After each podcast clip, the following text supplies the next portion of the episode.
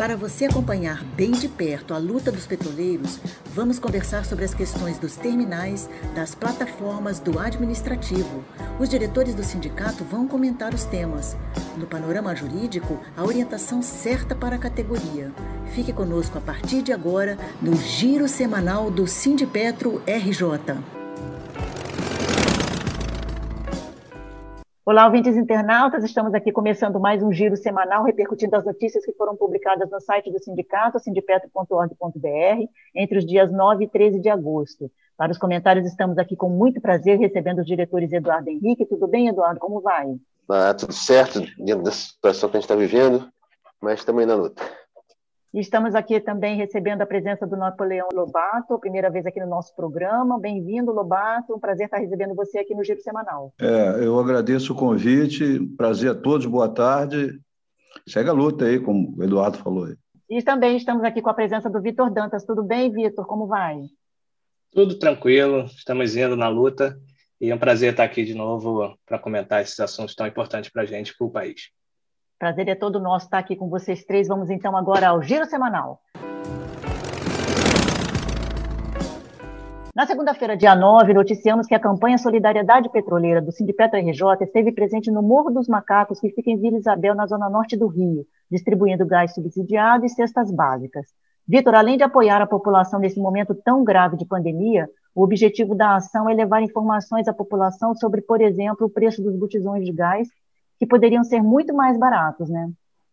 Exatamente. Essa é uma excelente iniciativa do Sindipetra RJ, é, diante de uma situação tão complicada que é a pandemia de Covid-19, em que nós teríamos o suporte da maior empresa do país para passar por isso de uma forma mais branda, é, o que não acontece na realidade. Estamos no caminho contrário, com o governo incentivando o aumento do preço de combustíveis, que tem uma, uma consequência enorme nos preços de tudo que a sociedade consome, e a classe trabalhadora e a classe mais humilde são os que sofrem essa a maior consequência dessa, dessa diretriz de preços de mercado.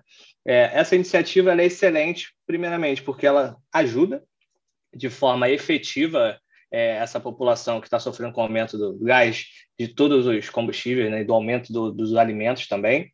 E, em seguida, ela tem um papel importantíssimo na conscientização, na informação da sociedade do que realmente está acontecendo, do porquê esse gás está tão caro, do porquê os alimentos estão tão caros. Né? É, então, esses dois caminhos que o Sindipetro é, escolheu para ajudar a população são realmente bem efetivos. Não seria pelo motivo correto, seria uh, o não suporte do governo, mas já que nós temos a oportunidade de fazer, é, estamos fazendo da melhor maneira. Eu gostaria de aproveitar os ouvintes, é, quem tiver com intenção de ajudar, de fazer uma doação, pode fazer o Pix por solidariedade.sindipetro.org.br. É, toda doação é muito bem-vinda e com certeza ela será bem utilizada na ajuda à população. São os trabalhadores ajudando os trabalhadores. Essa questão financeira é geral, né? Aqui em Angra também é, tem pessoas aqui nas comunidades diversas aqui, inclusive aqui perto da Petrobras tem uma comunidade carente, muito, aliás está muito carente por causa da questão do desemprego. E aqui a questão é cesta básica, né? Inclusive eu ajudo a igreja, apesar de mas eu ajudo a igreja pela questão humanitária, né? E é o que está é, diminuindo um pouco a, a, fome dessas pessoas. Então é uma crise nacional. Eu culpo quem? Eu culpo esse nosso governo aí que, infelizmente, nota zero. Então, acho que é muito isso que o Dantas falou, o Lobato comentou. É, na verdade, ontem, né? Foi o nono, nono aumento do preço de combustíveis esse ano. Isso é, na verdade, uma das questões bastante incompreendidas pela população. Né? As pessoas, inclusive, é um, é um mote de, vamos dizer, de ser favorável à privatização da Petrobras, porque as pessoas não entendem, na verdade, a Petrobras está é, é, é, tá na mão do governo e é uma política do governo, é uma política do PPI, paridade de preço de importação, que a gente paga o combustível como se fosse é, o combustível que a gente produz aqui como se fosse importado, por esse preço importado, simplesmente uma questão de é, política para favorecer os acionistas. Essa, essa é a grande questão que está por trás disso. Na segunda-feira também publicamos um resumo da reunião promovida pelo sindicato com a categoria sobre os problemas no uso da AMS. Essa é uma prévia para a reunião das entidades com o RH da empresa, né, Eduardo? Isso, a gente é, vai fazer uma série de reuniões com, com o RH, é, previsto no acordo coletivo, comissão de acompanhamento do acordo coletivo, e uma delas é a questão da MS, questão que a gente né, é uma questão crítica, é, principalmente os aposentados têm, têm sofrido muito com isso, é, também uma política de descontar né, é, na pele de quem é mais, inclusive, sofrido. O, toda essa política do, de dos descontos, dos novos descontos, descontos abusivos, de reformular é, a coparticipação, tem causado, inclusive, é, inúmeros processos. A gente está com vários processos é, na justiça contra a fundação da APS, contra, né, em defesa de uma, de uma, uma gestão é, de fato, é, autogestão de fato, coisa que está né, tá sendo é, uma tentativa de, de, de modificar, é, inclusive com indícios de, de favorecimento, etc., a gente já, já denunciou isso também, é, e forçaram né, a, a, a, mudança na coparticipação e também a, um desconto retroativo absurdo. Isso tem sido alvo de, de ações judiciais e a gente está na luta aí, junto com aposentados, junto com o pessoal da Ativa, para é, modificar isso. Fora isso, tem uma série de maus atendimentos ou de falha nos atendimentos ou não atendimentos, ou seja, dificuldade de liberar é, é, é, né, é coisas, né, instrumentos cirúrgicos, peças é, de, é, de, de, de utilizados nas, nas cirurgias. tem, a gente tem vários casos aí que a gente tem acompanhado de pessoas que passam não sei quanto tempo no hospital internado e não conseguem autorizar a, a cirurgia. Isso é um, né, um absurdo aí que a gente tem, tem visto e estamos denunciando isso também. É isso que a gente vai levar na reunião. É, a situação da MS é crítica. Eu sou uma pessoa que estou sofrendo com isso, colegas aqui em Angra estão sofrendo, né, porque esses descontos realmente. o salário já, foram, já é diminuído, né, por várias questões, pelos pés, enfim, por tudo. E a MS é, era uma situação que o aposentado tinha como uma, uma bandeira, né? O cara aposenta, mas tem o, o plano de saúde. Então, eu, eu, a visão que eu tenho é que tomo na mão da justiça. E a justiça brasileira é complicada. É, e além desse prejuízo do trabalhador, é, a precarização do serviço da MS, ela também caminha junto com a intenção descarada de privatização da empresa. Historicamente, empresas grandes como a Petrobras têm o desvínculo, um, do plano de saúde e dois, dos planos de previdência privada, que também temos sofrido muitos abusos então, isso também caracteriza muito bem a intenção da empresa de desligar ou precarizar o serviço de OMS, serviço de saúde, para poder facilitar uma possível privatização. Na terça, dia 10, publicamos matéria sobre as direções militarizadas que invadiram as estatais. Esses militares que apoiam Bolsonaro já estão no comando de pelo menos 16 empresas e todos com altíssimos salários em torno de 50 mil reais, mas o de Joaquim Silva e Luna na Petrobras é astronômico. São 226 mil reais por mês e, além disso, Silva e Luna têm enchido o gabinete de assessores. Um deles, por exemplo, é Ângelo De Nicole, o major cloroquina que em junho passado estava lotado no Ministério da Saúde. Lobato. É, chega a ser ridículo isso, né? Porque a, a ideia que passa é que é, é, a corrupção militar. Eu brinco muito com meus colegas aqui em Angra, alguns né, que, eu, que, que são anti-Bolsonaro igual a mim, eu falo com ele, poxa, cara, foi trocado uma corrupção pela corrupção militar. Né? E é essa visão que eu tenho, é uma corrupção militar. Querem complementar? Não, mas é bom é, lembrar que, inclusive, quando foi trocado Castelo Branco pelo general Luna, né, eventualmente alguns setores é, tiveram alguma esperança na, na, na melhoria, é, né, naquela, naquele conceito mais do que errado, mais do que desmistificado já, de que na, na, época da ditadura não tinha corrupção e de que os militares são nacionalistas, etc. Não é nada disso, não tem nada disso. Né? Eles são um governo de ultradireita e, e, como tal, querem vender até o talo e querem encher os bolsos até o talo.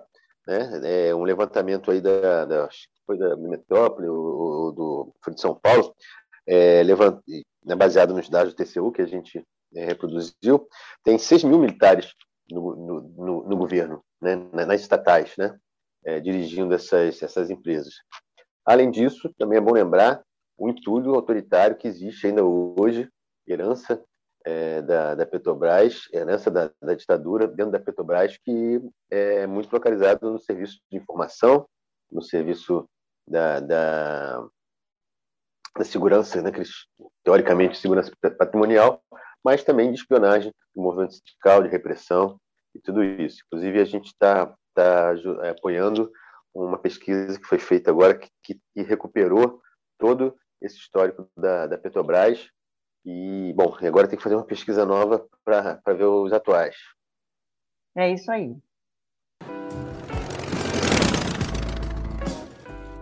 Essa semana também publicamos que o sindicato realizou, na segunda-feira, dia 9, a prévia com a categoria sobre efetivo e na quarta, dia 11, houve a reunião com a empresa. O processo de diminuição do quadro de funcionários, além do sucateamento das unidades, leva à insegurança no ambiente de trabalho, né, Vitor? É, sem sombra de dúvidas. É, essa é uma das caracterizações do sucateamento da empresa. É, com sucessivos PIDVs, é, fechamento de unidades e outros, outras fontes de precarização, é, o efetivo real que é necessário para se ter uma operação segura não está sendo cumprido. Nós temos diversas e diversas denúncias de trabalhadores no sistema inteiro, em plataformas, em terminais como TABG, TBIG, PBio, em que o efetivo mínimo não tem sido cumprido. E, além disso, existe a, a diminuição do plantel dos terceirizados, que são importantíssimos na parte de manutenção para você ter, você ter uma, uma segurança na operação. Então, nós temos unindo duas coisas. Um, a precarização das instalações a partir da falta de mão de obra terceirizada para concluir as manutenções. Dois, a diminuição do efetivo é, de operação. Isso é um risco absurdo para os trabalhadores, para o sistema, para o meio ambiente, em todas as formas, porque você é, aumenta o risco de uma operação ter algum problema, um vazamento, um incêndio, e diminui a capacidade de resposta, que os trabalhadores estão ali para ter a primeira ação, para ter a primeira resposta, para diminuir, talvez, as consequências de um impacto desse. É, isso tudo também está é, ligado à diretriz da empresa. É, é, existe alegação de diminuição de custos, o que não, não é real, não é real, porque o custo de um operador a mais numa dobra, talvez para manter o plantel mínimo, não impacta diretamente no lucro da empresa. É, alguns gerentes, diretores alegam que isso são diretrizes lá de cima, mas a verdade é que alguns supervisores têm sofrido também assédio moral para não gerar dobra, para não gerar algum custo para é, esses gerentes ou outros, outros administradores de nível superior se saírem bem, dizendo que estão é, conseguindo tocar terminais com baixo custo. Então, isso é um caminho que já foi percorrido pela Petrobras em tempos passados é, e geral, gerou diversos acidentes. Nós temos a plataforma que afundou, que eu não lembro o número agora, é, tivemos diversos diversos acidentes provenientes justamente por esse combo de precarização e diminuição da mão de obra. Então, isso é um caminho perigosíssimo e nós estamos aqui para lutar contra isso. Nós não podemos aceitar esse tipo de assédio e temos que, como foi feito agora, uma denúncia no Ministério Público e as respostas vão ser dadas. Não vamos aceitar esse tipo de, de assédio que coloque em risco os trabalhadores, o meio ambiente e as comunidades ao redor. Eduardo, mais uma vez a empresa ignorou as questões sobre o efetivo que foram levadas pelas representações sindicais nessa reunião com a empresa, né? É, realmente é lamentável. A cada, a cada semana, a cada reunião que a gente tem com a direção da Petrobras, representada por esse competentíssimo RH, é, seja na reunião da, da EOR, que é em relação à Covid, seja nessas reuniões, é, uma, é, um, é, uma, é um distrato, é, um, é uma, de, né, uma forma é, desprezo a, aos seus empregados. Nessa reunião, a Petrobras fez uma apresentação, falou uma hora e, em vez de falar do efetivo, do que a gente, que, que, que isso é uma cláusula prevista no acordo coletivo, que é justamente para a gente poder acompanhar local por local, né, base sindical por base sindical, unidade por unidade, a gente acompanhar quais os problemas que estão tá acontecendo, né, e a gente levou várias questões, né, por exemplo, é, é, a questão do serviço médico, a que, que é o serviço médico próprio, que, que é previsto na CT, é, é a questão, é, sei lá, na gerência do SEMPS, né, era, era 10, depois passou para 9, depois era 11, depois passou para 10, depois passou para 9, e a gente tem denúncias que estão tendo turno lá com seis pessoas. É, laboratórios em que não podem ficar gente sozinha, que está ficando gente sozinha, né, descumprindo as NRs, inclusive de, de, de operação de painéis de, e operação de, é, de, de, atividade na área, tudo isso. E a, e a gente chegou lá e a Petrobras fez uma apresentação de uma hora para dizer como ela está é, fazendo o desinvestimento, quantas pessoas foram demitidas do PDV, etc., quantas pessoas foram deslocadas, como ela trata maravilhosamente bem os empregados e transfere todo mundo, está tudo lindo, maravilhoso, e não falando absolutamente nada do que a gente foi lá para falar. Então a gente pediu, né, disse que a gente considera que está descumprindo o acordo coletivo, porque o objetivo da reunião não era esse, então a gente solicitou uma nova reunião, uma reunião é, é, em que ela venha preparada, que informe né, o seu cálculo, informe os números de cada local, qual é o efetivo mínimo, o que está sendo praticado exatamente, e, enfim, é fazer a reunião que, que ela deveria ter feito. Foi realmente é, impressionante essa última reunião. Na quarta-feira, chamamos atenção para a situação cada vez mais desesperadora dos ex-terceirizados, que em muitos casos não receberam nem os salários dos meses trabalhados e muitos foram demitidos em plena pandemia.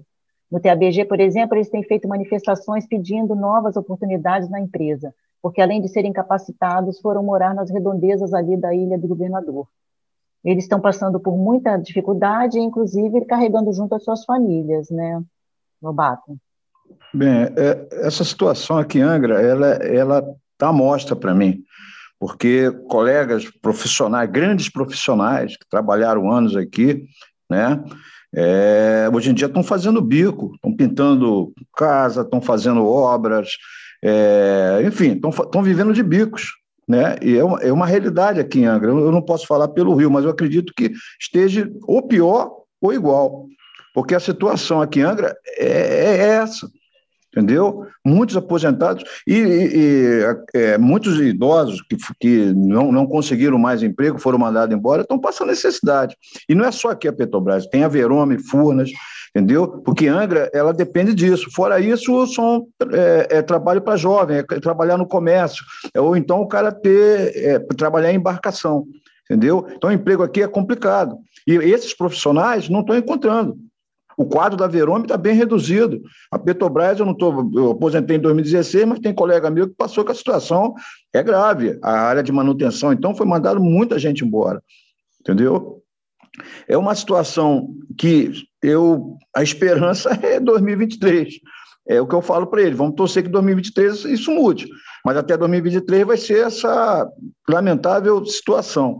Que é lamentável, gente. Você vê, um, eu conheci grandes profissionais aqui, grandes mesmo, cara fera, e estão desempregados, pô. O cara está pintando casa, o outro está é, trabalhando em obra, faz bico, compra uma, um, um, legume lá no Rio e vem vender aqui, para ter pelo menos aquele sustento para se alimentar entendeu? É um sustento para se alimentar. O cara está com prestação de luz atrasada. Eu, eu ajudei um, há pouco tempo um colega que estava nessa situação. É o cara que teve que vender o carro e não conseguiu vender pelo valor para não ter o prejuízo.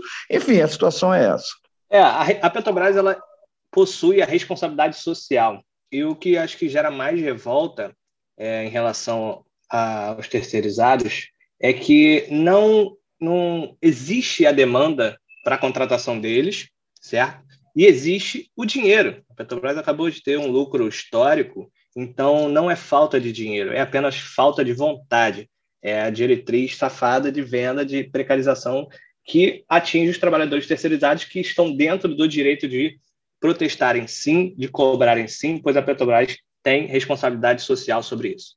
Então, é isso. Fora essa situação dos desempregados, eu só queria ressaltar o exemplo que é essa mobilização que aconteceu esses últimos dias no TBG.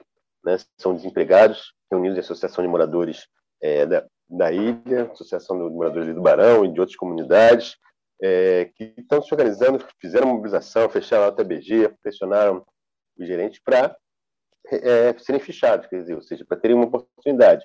Isso é esse o caminho. Né? É, o Lobato está falando, eu acho que não é nem é, em 2023 não vai resolver nada se não for é, essa organização dos trabalhadores na luta se enfrentando diretamente e exigindo nada mais do que o direito ao trabalho.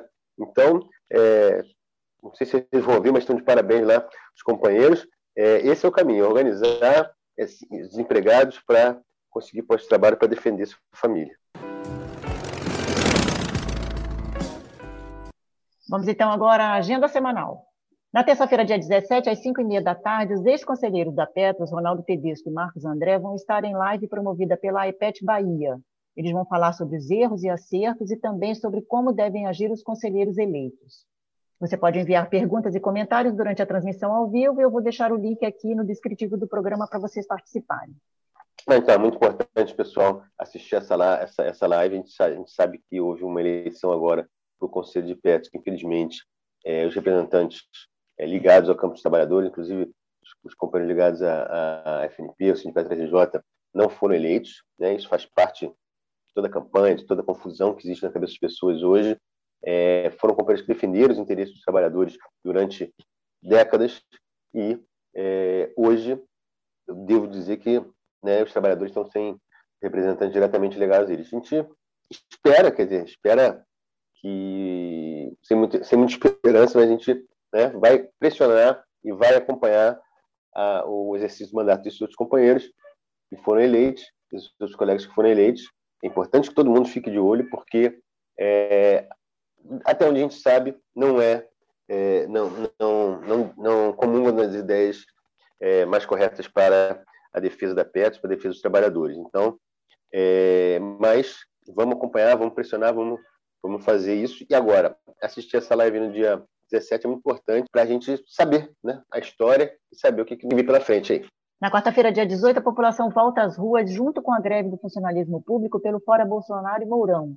Os servidores públicos estão lutando contra a PEC 32, né, a reforma administrativa aí que o Bolsonaro entregou no Congresso e que vai atingir toda a população. Então, essa, essa, esse dia 18 é um dia muito importante.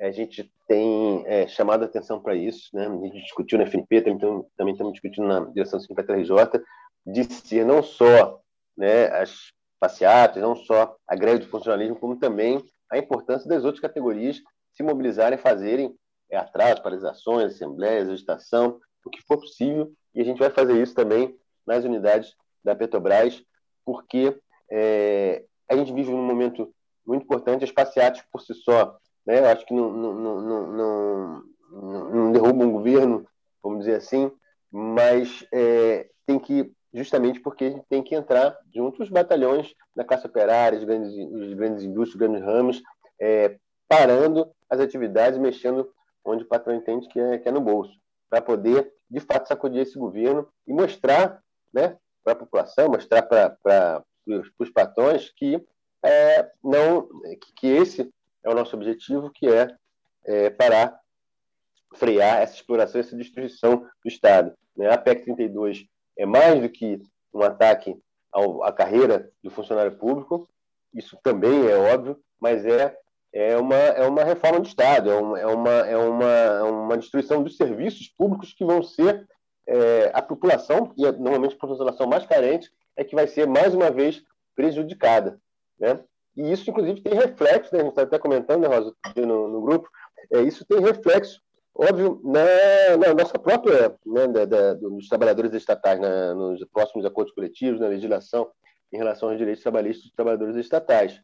Então, é isso, é, é fazer um chamado, inclusive a outra federação, aos, outros, aos sindicatos da FUP, né, todos os sindicatos da FNP vão estar construindo esse dia, fazer um chamado de construir na unidade também essa luta de para derrubar o governo não é em 2022, não é, é, é esperar o Messias em 2022. A gente tem que transformar essas passeatas em mobilização para derrubar o governo já e é, e para isso é necessário que a gente utilize os métodos da, de luta da classe trabalhadora, que é a greve, que é a construção de uma greve geral exigida, CUT, que convoque, né, junto com as outras centrais, que se construa. É óbvio que a situação não está fácil, né, é difícil mobilizar é, na pandemia, etc., mas as milhares e milhares de pessoas que já estão na rua já demonstraram que é possível fazer isso. depende da boa vontade e da disposição da direção também.